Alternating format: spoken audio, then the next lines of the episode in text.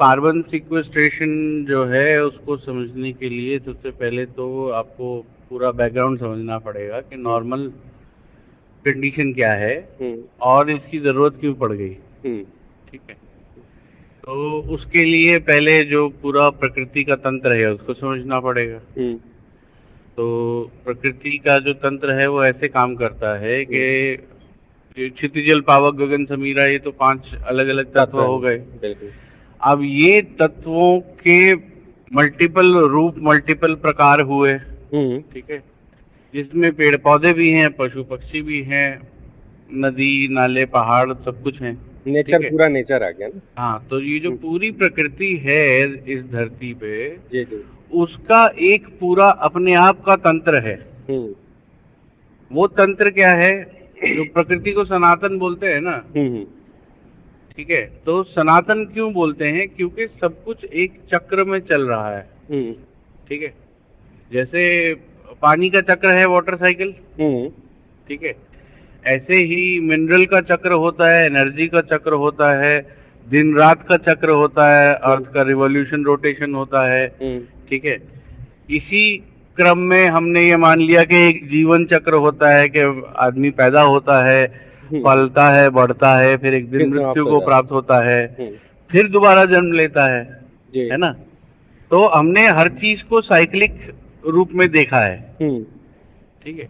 तो वो साइक्लिक रूप में देखने का कारण क्या है? क्योंकि हम अपनी सारी धारणाओं को की जो प्रेरणा है वो प्रकृति से लेते हैं। ठीक है। ठीक है? तो जिस तरह हर चीज़ का साइकिल होता है वैसे ही एक साइकिल कार्बन का भी होता है। ठीक है? अब कार्बन के साइकिल को अंजाम देने के लिए प्रकृति ने क्या बनाया कि कार, कार्बन की जो उपज है कार्बन जो का जो सृजन है जो पैदा होता है हम्म, वो मिट्टी से पैदा होता है। हाँ मिट्टी में ही मिल जाता है। और वापस उसको मिट्टी में ही जाना है। जी। जो हम कहते हैं ना मिट्टी का शरीर मिट्टी में ही मिलेगा। हाँ हाँ। है ना? तो वो मिट्टी का शरीर मिट्टी में कैसे मिलता है वहाँ से कैसे आगे बढ़ता है हम्म, और कैसे घूम के वापस मिट्टी में जाता है इसको समझना ज़रूरी है हम्म, ठीक है? तो क्या है कि प्रकृति ने बनाया जो भी जानवर है हम्म, सारे जानवर कार्बन एमिट करते हैं। पैदा करते हैं। हाँ कार्बन छोड़ते हैं हवा हाँ हाँ। ठीक है? क्योंकि जब हम सांस लेते हैं इंक्लूडेड इंसान। हाँ इंक्लूडिंग इंसान। हाँ। हम जब सांस लेते हैं तो हम ऑक्सीजन लेते हैं कार्बन ऑक्सीजन रख लेते हैं और कार्बन डाइऑक्साइड छोड़ देते हैं। हाँ। ठीक है? तो इस प्रकार से हर एक जानवर जो है जो धरती पे विचरण कर रहा है जी। वो जब सांस लेगा तो ऑक्सीजन रखेगा और कार्बन डाइऑक्साइड छोड़ देगा। हम्म। ठीक है? तो कार्बन डाइऑक्साइड में कार्बन है? हम्म। तो ये हो गया कार्बन का एमिशन इसको इसको पेड़ पौधे और जितने भी चीज़ें हैं वो कार्बन लेके और ज़मीन को दे देते हैं। वो इसका उल्टा करते हैं। हाँ। वो कार्बन एब्जॉर्ब करते हैं हम्म। और ऑक्सीजन छोड़ते हैं। हम्म। ठीक है? तो जो हम सांस लेते हैं हम्म। उसमें जैसे पौधों का होना ज़रूरी है बिना पौधों के आप सांस नहीं ले सकते। बिकॉज़ आप कार्बन डाइऑक्साइड छोड़ते हैं वो उसी कार्बन डाइऑक्साइड को यूज़ करते हैं और ऑक्सीजन छोड़ते हैं जो आप लेते हैं। ठीक है? ओके। तो ये एक साइकिल है ऑक्सीजन का साथ ही ये साइकिल है कार्बन डाइऑक्साइड का। तो ये ऑक्सीजन जनरेट करने का पावर केवल और केवल पेड़ पौधे झील तालाब इसी को है ना? हाँ। ठीक है? तो अब ये तो हो गया नॉर्मल रूटीन हम्म। अब इसमें इंसान ने जितने भी अपने उपक्रम बनाए हैं हम्म। अभी जैसे मैं गाड़ी चला रहा हूँ हाँ। तो गाड़ी में पेट्रोल लग रहा है डीजल लग रहा है हम्म। जिसके जलने की वजह से एनर्जी पैदा होती है जिससे गाड़ी चल रही है। हाँ। है लेकिन वो जलने की वजह से कार्बन डाइऑक्साइड और कार्बन मोनोऑक्साइड भी हवा में जाती है। हम्म। सिमिलरली जो हमारे जो अ, बिजली पैदा करने के जितने भी प्लांट्स हैं हम्म। ज़्यादातर कोल बेस्ड हैं। हम्म। ठीक है? तो कोयला जलेगा तो कार्बन डाइऑक्साइड कार्बन मोनोऑक्साइड हवा में जाएगा। हम्म। ठीक है? तो आदमी जो कुछ भी करता है उसमें जो नेचर ने बनाया है कार्बन एमिशन का लॉ हम्म। उससे ज़्यादा एमिशन करता है। ठीक है?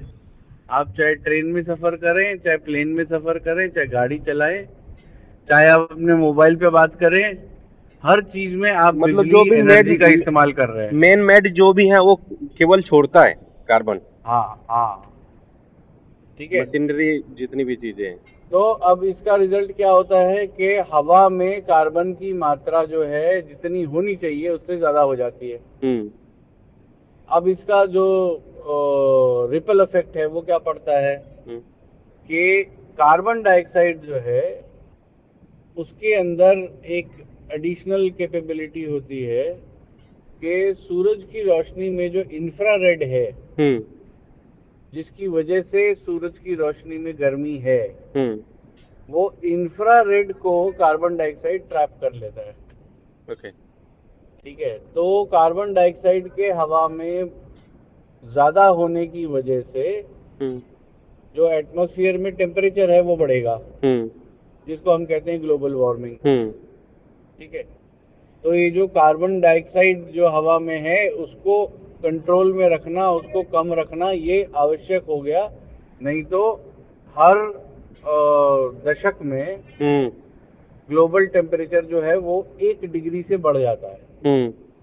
ठीक है?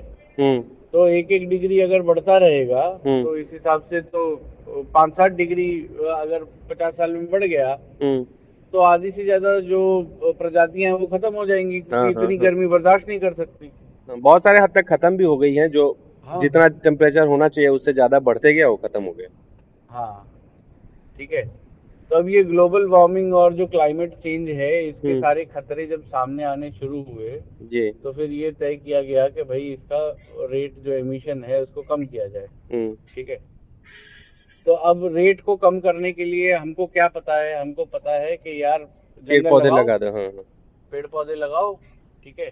हम्म। इसको बोलते हैं एफॉरेस्टेशन या जहाँ से जंगल उखाड़ दिए वहाँ दोबारा लगाओ तो। उसको बोलते हैं रिफॉरेस्टेशन या फिर अ, खेती जो कर रहे हो उसमें पेड़ों की खेती करो हम्म। जिससे आपको बार बार एक ही बार पेड़ लगाने से आपको बार बार फ़सल मिलती रहे। हाँ उसको बोलते हैं एग्रो फॉरेस्ट्री ओके आम लीची कटहल जो मतलब हाँ। इस। तरीके की चीज़ें हैं फिक्स तो ये तीन तरीके तो जंगल लगाने के पेड़ लगाने के अपने को पता है। हम्म। ठीक है? इसके अलावा कोई चौथा तरीका नहीं पता है हमको हम्म। जिससे कि हम जो हवा में से कार्बन डाइऑक्साइड है उसको कम करें। ठीक है? अब इसमें समस्या ये हो गई कि जो जंगल हैं वो तो कटते ही जा रहे हैं। हम्म। ठीक है? अभी लास्ट ईयर तुमने सुना होगा ऑस्ट्रेलिया में आग लग गई। हाँ उधर वो ब्राज़ील में अमेजोन में आग लग गई। हम्म। ठीक है? वो कैलिफ़ोर्निया में पहाड़ में आग लग गई जंगल में। ठीक है? डेवलपमेंट के नाम पे इंडिया और चाइना में जितने जंगल कटे हैं हम्म। उतने शायद कहीं नहीं कटे। ठीक है? हम्म। क्योंकि इंडिया और चाइना में आजकल जो होड़ लगी हुई है डेवलपमेंट की हम्म। तो डेवलपमेंट करने के लिए ज़मीन चाहिए। ज़मीन के लिए वो जंगल साफ़ कर देते हैं। और डेवलपमेंट अपना कर लेते हैं सो कॉल्ड ठीक है? अब ये डेवलपमेंट कितने दिन चलेगा वो तो एक अलग बात है। हम्म। क्योंकि ऐसे हम डेवलप नहीं हो रहे हैं हम अपनी ही जड़ें काट रहे हैं। हाँ। ठीक है? एंड रिजल्टेंट ये है कि 2012-13 में हम्म। भारत में करीबन eighty five thousand square kilometre के जंगल थे हम्म। जो कि 16-17 में घट के about thirty five thousand square kilometre रह गए। ठीक है? तो यानी कि आधे से भी कम हो गए। हाँ।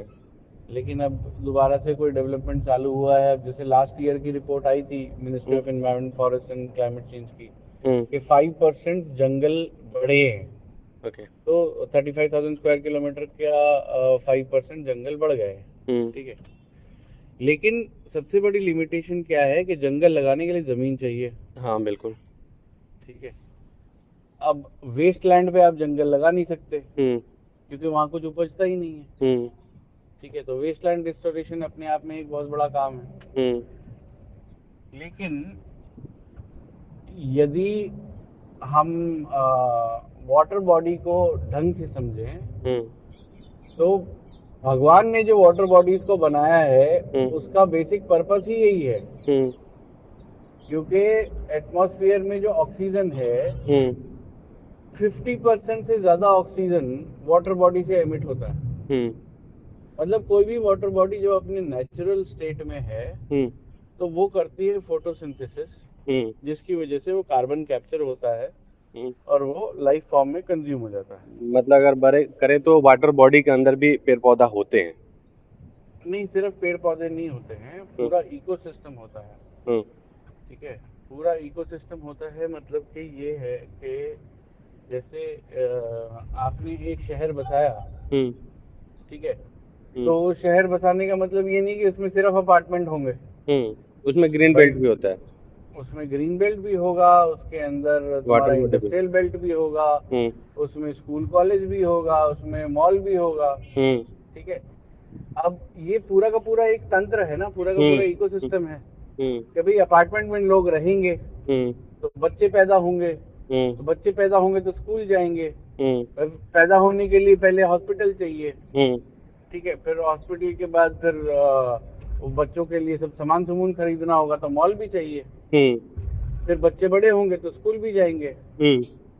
ठीक है फिर स्कूल जाएँगे तो फिर मतलब इंटरटेनमेंट के लिए आपको रेस्टोरेंट भी चाहिए आपको पिक्चर हॉल भी चाहिए। हम्म। तो ये एक पूरा तंत्र बनता है। ये हम्म। इंसान का बनाया हुआ तंत्र है। ठीक है? हम्म। वैसे ही हर एक वाटर बॉडी जो है वो अपने आप में एक बहुत बड़ा शहर है। हम्म। तो उसके अंदर माइक्रोबियल लाइफ भी होगी। हम्म। ठीक है सिंगल सेल्ड ऑर्गेनिज्म भी होंगे। हम्म। उनको जूओ प्लैंकटन और फाइटोप्लैंकटन खाएँगे। हम्म। ठीक है।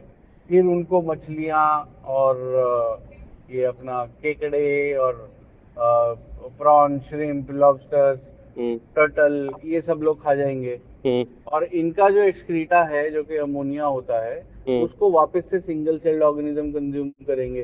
हम्म। इस तरीके से पूरा एक तंत्र चलता रहता है जिसको जो उसको हम कह सकते हैं फ़ूड चेन हम्म। एक्वाटिक फ़ूड चेन हम्म। ठीक है?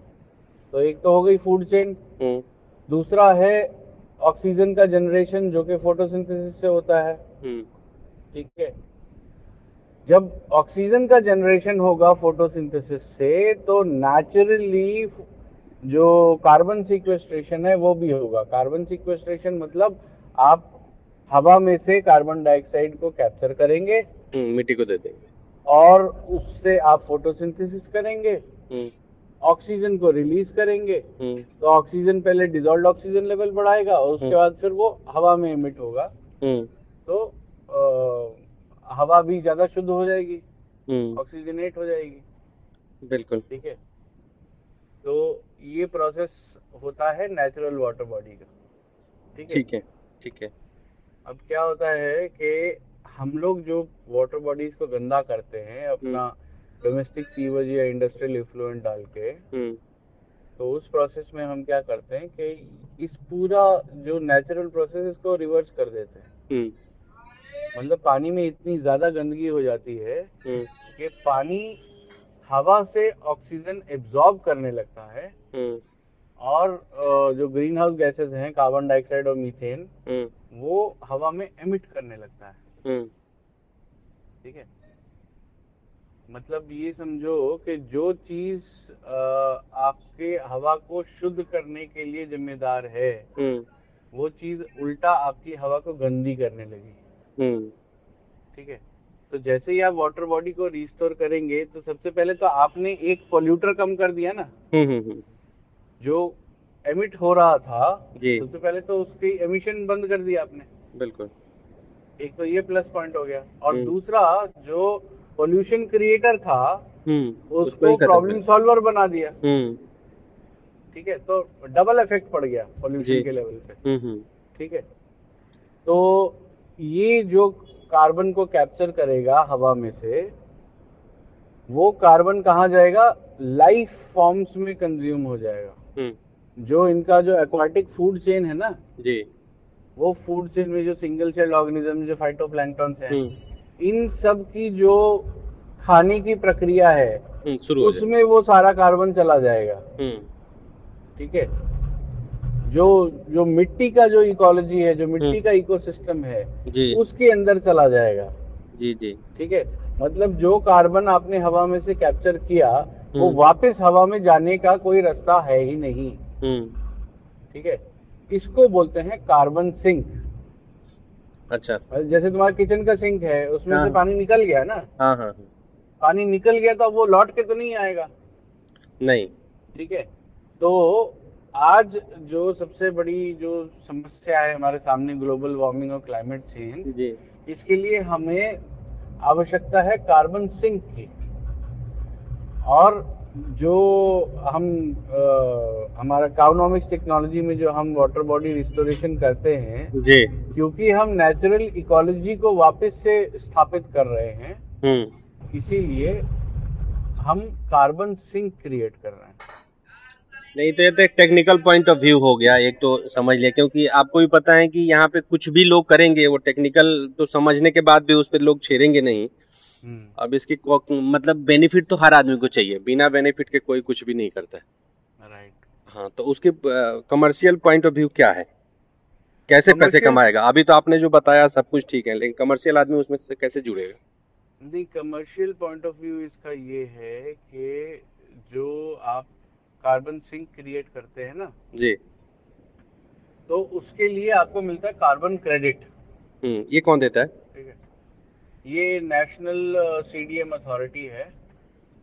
अच्छा। Clean development mission. ठीक है। ये यूनाइटेड नेशन यूएन एफसीसी करके एक बॉडी है। ठीक है। जो कि ये क्लाइमेट चेंज के अगेंस्ट क्या क्या स्टेप लेने चाहिए। वो लेता ये है। इंटरनेशनल लेवल पे ये नॉर्म्स बनाते हैं ठीक है? उसी के अंदर अलग अलग समिट होते रहते हैं COP one COP two COP twenty one अभी जो रिसेंटली 2015 में जो पेरिस समिट हुआ था that was COP twenty one ठीक है? तो ये हर साल इनकी मीटिंग होती है। हम्म। और इस मीटिंग में ये डिसाइड करते हैं कि हमको क्लाइमेट चेंज को रिवर्स करने के लिए क्या क्या स्टेप लेने चाहिए हम्म। ठीक है? तो उसी में एक क्योटो प्रोटोकॉल हुआ था। करीबन ऑलमोस्ट पंद्रह बीस साल पहले। जी। ठीक है तो उसमें ये डिसाइड किया गया था कि जब भी कार्बन सिक्वेस्ट्रेशन का कोई भी प्रोसेस बनेगा हम्म। तो उस प्रोसेस में कितने टन कार्बन फिक्सेशन हो रहा है हम्म। उस हिसाब से उसको कार्बन क्रेडिट दिया जाएगा।